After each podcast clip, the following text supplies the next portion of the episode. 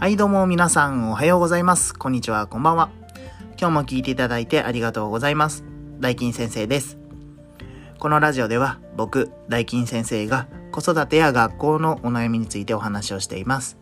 スタイフでのレターや、ポッドキャスト等では、えー、概要欄のリットリンクに SNS 掲載しております。そこでの個別の DM での相談も受け付けております。えー、よろしかったらご連絡ください。今日も大金先生のお悩み相談室を始めていきたいと思います。えー、本題に入る前にお知らせをさせてください。5月27日の木曜日、えー、9時から14時で、えー、主にスタンド FM の中でですね、えー、ママ気楽フェスを開催します。えー、ママさんが輝ける日、子供と一緒に楽しめる日ということをコンセプトにやらせてもらおうと思っております。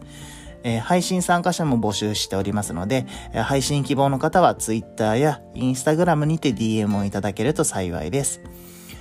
はい、それでは、えー、本題の方に入っていきたいと思います。えー、今日はですね、子育ての悩み、どこに相談すればいいの？ということでお話をしていこうと思います。えっ、ー、と、まあ、子育ての悩みって尽きないですよね。本当に様々で、まあ言ったら、相手がロボットじゃないんで子供なので、まあ、人それぞれ悩み違って当たり前なんですよね。であのどこにどういうふうにあの相談すればいいかわからないっていうようなお声もよくいただくんですね。であの、まあ、そもそもですねあの子育てって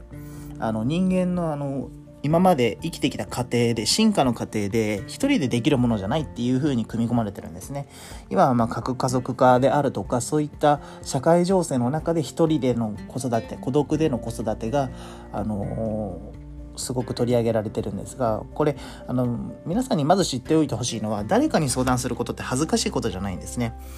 あのそしてあの誰しもがみんな親をするのは初めてなんであの分からなくて当たり前です。なので困った時はねこんなところに相談するのがいいよっていうのをね紹介していこうと思います。はい。まずは自治体の子育て相談窓口ですね。